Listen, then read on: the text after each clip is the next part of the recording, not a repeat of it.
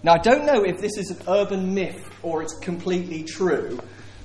Um, many, many years ago, a um, greetings card company on Mother's Day said to prisoners, We're going to give you a free greeting card for, your, for you to send to your mums. And apparently, according to the, the, the myth or the story, uh, 100% of the prisoners sent a card to their mum. And then they repeated the same thing for Father's Day.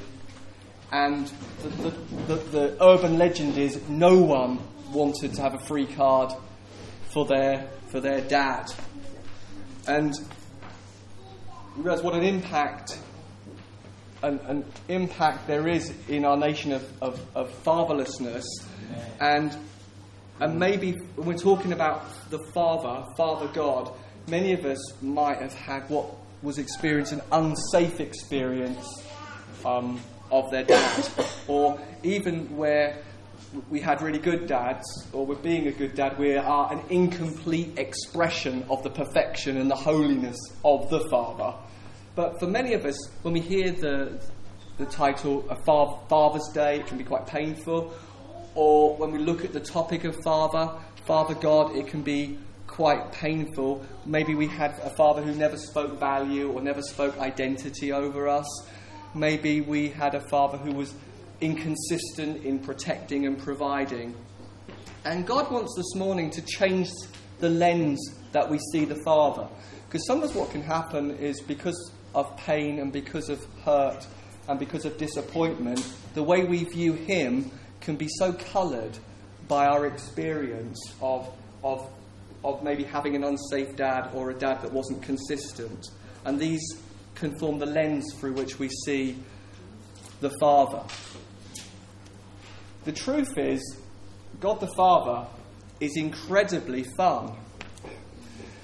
And sometimes I don't think we equate that with being a Christian, we follow a really fun God who's incredibly playful and incredibly engaging. I mean, you're talking about a father who's never having an off day. Like, he's never tired, he's never not present, he's always fully present, he's never irritated, he's never frustrated, he, he, he's, he's, he's never at a point where I'm just about to lose it with you. He's not moody. He, he, is, he is perfect. I mean, I, I, I, find this advert quite intriguing the new Amazon advert about the dad who's on his iPad and then he engages with his kids by putting the sound of a panda on it. I mean, God's a lot more imaginative than that. You know? Did you know the advert? His kids are playing and then he puts the sound of a panda on and he says, play a song. I mean, I mean, God gets right down and is with us. He doesn't need Alexa to do that for him. He is a wonderful Father, and it's, it's an invitation to know Him like that. And it's that thing of there's no condemnation if we don't know Him like that. Because I think, in reality, there's no human being who has the full revelation and the full experience of how amazing He is. I mean, He's infinite, He's endless, and He's eternal. So when we've been with Him forever and ever and ever and ever, we'll still be discovering the depths and the quality and the wonder of His kindness, His gentleness, His love, and His faithfulness. We're never going to come to the end of that. But what we can do is move and see the lenses we see Him shift. Because one of the lenses we can see God in, or God through, is that God is a burden. Be honest, how many of you ever seen God as a burden? That, that He has certain demands, and you better do them, otherwise, He'll get pretty frustrated and distant from you. That he wants you to spin certain plates. And if you don't spin, spin them consistently and good enough, he'll step back and say, You're not performing for me. I'm stepping back until you start to come in line. And God says, That's not who I am, and that's not what I'm like. In fact, he is very clear in Isaiah 46. He says, I'm not like that. So, in Isaiah 46, he says, Listen, listen to me, you descendants of Jacob. This is in verse 3 all the remnant of the people of Israel, you whom I have upheld since your birth and have carried since you were born, even to your old age and grey hairs. I am He, I am He who will sustain you. I have made you, and I will carry you. I will sustain you. I will rescue you. With whom will you compare me or count me equal? To whom will you liken me that we may be compared? Some pour out gold and from their bags and weigh out silver on the scales, and they hire a goldsmith to make it into a god, and they bow down and they worship it. They lift up their shoulders and carry it. They set it in its place, and there it stands. From that spot, it cannot move. I mean, he's kind of joking about these things that we worship and make. Even though someone cries out to it, it cannot answer, and it cannot save them from their troubles. And so that's kind of a wonderful picture of idols and literal idols or the things that we, we make. We think we've got to carry them. And God says, I'm not like that. You don't carry me. You don't carry me. I don't have any inadequacies that you need to bolster. You don't have, I don't have any broken spots that I need you to heal. I, I carry you. I want to carry you. I want to be the father who carries you. I want to be the one who looks after you. I'm not an idol that you need to put on your shoulders and carry everywhere. I'm a God who carries and sustains and speaks and rescues. That's who He is. So we don't have to perform to get from him anything, and we can live from his love and favour and not for it. We start off with love, acceptance, and favour. Yeah, however, you came to know Jesus, whether it was in a particular meeting or in your room or a friend told you about Jesus, and there was a moment when the Holy Spirit said, Actually, Jesus is the Son of God, uh, and Jesus is the one who paid for your sins, He is the one who brings you home in that moment, in that moment, you, you get favor, and in that moment, you experience His love, and you never have to earn it, and you never have to perform for it. It doesn't ebb and flow and depend upon your mood and your performance. He's always passionate about you, and He always loves you. In Romans 8:15 it says, "We cry out by the Holy Spirit, Papa, Abba, Father." that we have this invitation to know Him as a child, trusting a really, really good Father. We such an invitation Abba, Father, Papa, Dad. That we can grow up and become childlike again. Jesus says that's how you get to enjoy all the benefits of being in the kingdom of heaven. You become like a little child. Papa said it. Papa's going to do it. Wow. Amen. He Amen. promised it. He's going to do it. Amen. Like we can be, we, we, we can actually come into being childlike. Like he's got it all sorted. He's going to work it all together for good. Amen. I'm going to read you this from Dawna De Silva. It's, it's not that bad things don't happen to us. You have to have a theology when things are not working right. Your theology can't be, it's all good. No, your theology has to be, He is good. Amen. It's not that bad things won't happen to us. Rather, it's we have a place to take our pain. We are believers. We are children of the King, sons and daughters. We have the invitation and the ability to come to Him, asking Him to be our peace, our shalom, our wholeness. He stands in the midst of our circumstances. It's what Abba, Abba, Pop, I need you. I need to draw on you. I need you to give me perspective. I need you to protect. I need you to provide. And so, this cry of Abba, this cry of Papa, this relationship brings us into a place of real connection. Wow, we've got a wonderful illustration going on there. Wow. we've got, you are such a wonderful illustration. wow. This will learn from a child. You, you know what you're doing. wow. We have that invitation to intimacy and connection, to just gaze upon Him and not try and sort things out ourselves, not try and fix the future, not try and get all the resources ourselves, but to come to Papa and just say, I'm leaning in your arms of love. I'm convinced of your heart. Jesus in Luke 3 gets a wonderful moment of, of, of, revelation, and the Holy Spirit descended on him in bodily form like a dove, and the voice came from heaven You are my Son, whom I love, and with you I am well pleased. And Jesus said, I'm going to my Father and your Father. He brings us into this amazing, intimate relationship where his Father becomes our Father and the Father's voice over the Son becomes the Father's voice over us.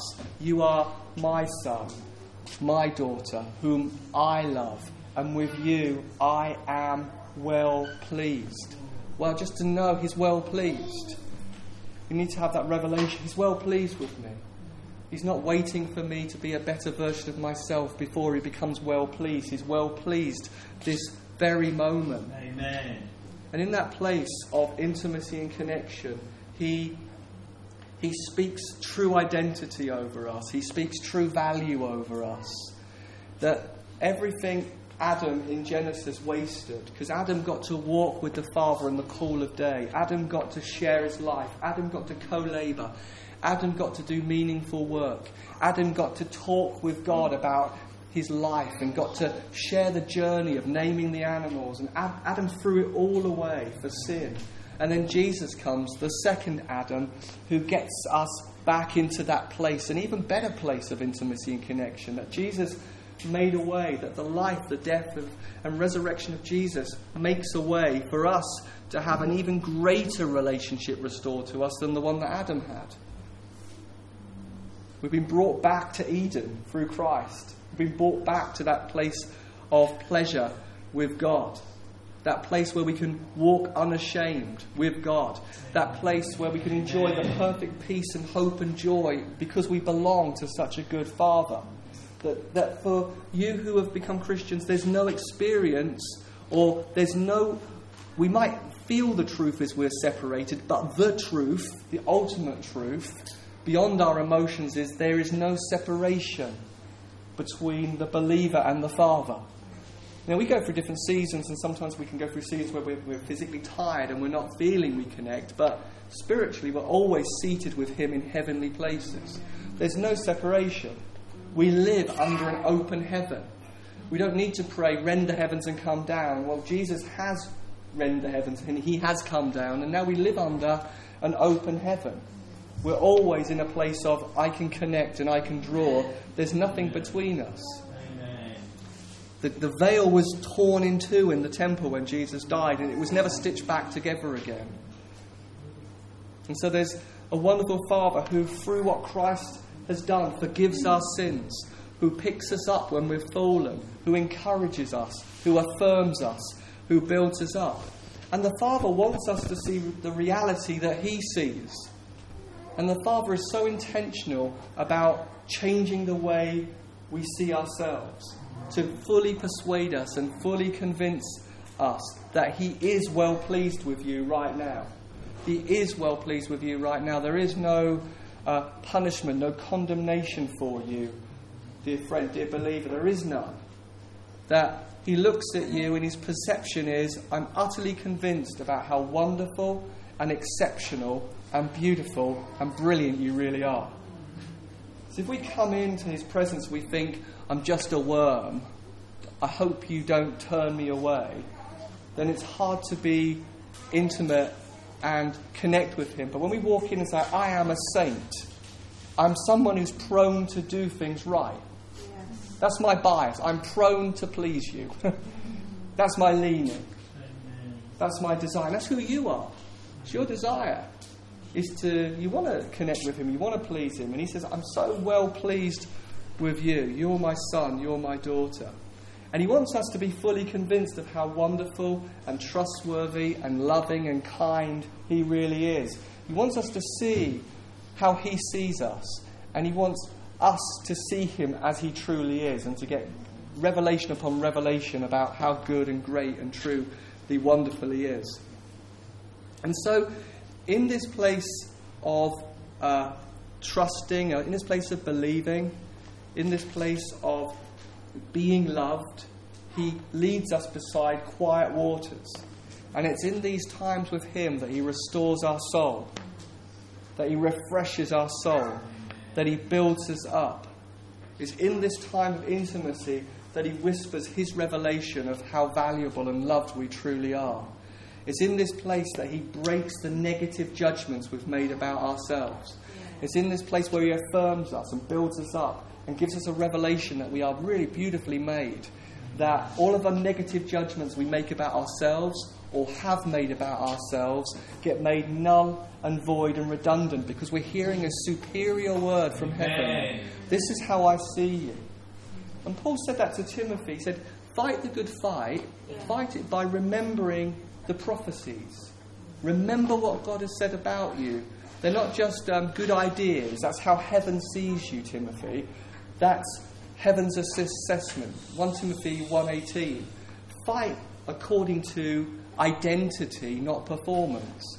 Fight spiritual warfare by believing rather than trying to, as Steve Backlund says, rebuking every single spirit until your rebuker wears out. he says, I was so busy rebuking, my rebuker wore out. he said, actually, I needed to turn my spiritual guns inwards at, at my own unbelief about how he sees me. And we're so busy saying, something demonic has done this, devil's done that, da, da, and it's probably not doing anything. It's actually our own unbelief. Bill Johnson says the only closed heaven is the one between our ears. and it really is true that we can be changed and metamorphosized by the renewing of our minds as we come into agreement of that's how you see me. You see me as wonderful, brilliant, extraordinary, creative, as more than a conqueror. You absolutely love me. And I can see you, wow, you're faithful, trustworthy, good, kind, never moody, always approachable, always available. That's who you are, and this is who I am.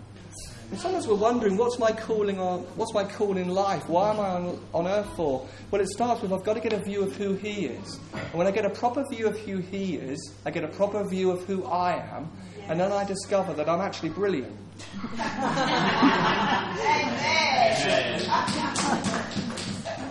Uh, uh, and I'm not on a self improvement process.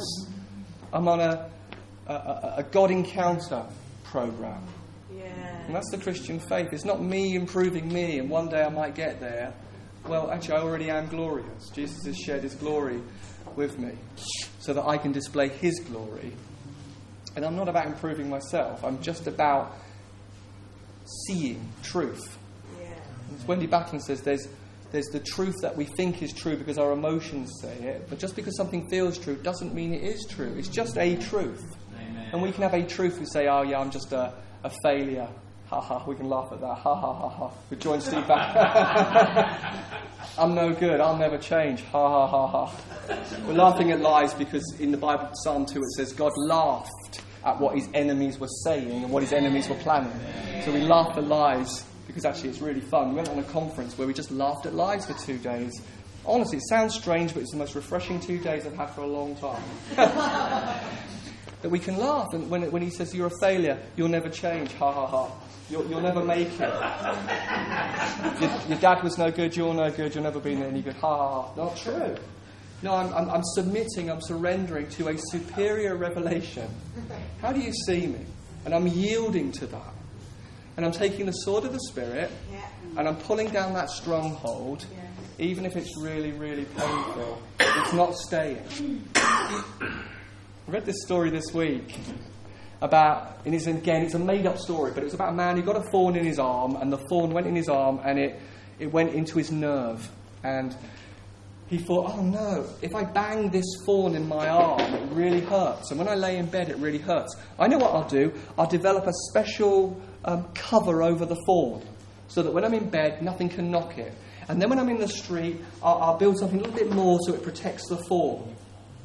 Uh, and I like playing basketball, and so I'm going to have something else to protect the thorn. An easier thing would be endure the pain to remove the thorn. and sometimes we're like that around identity and about the Father and about His love. We do a whole host of things of performing, pleasing, disguising, placating, wearing masks. We're absolutely exhausted because we, we, we don't want to pull out the form that just says, you know what, you're amazing, really. You're loved, you're delighted in, you're so pleased. Well, that hurts because that's not what I've heard in the past. No, submit to the Word of God. Submit to the revelation of Scripture. Go through the pain of tearing down the stronghold. Chop Goliath's head off. It's not the truth. Fight according to the promises that God has made about you. His love sets us free from fear, the fear that there's never enough because He's a Father who protects, He's a Father who provides.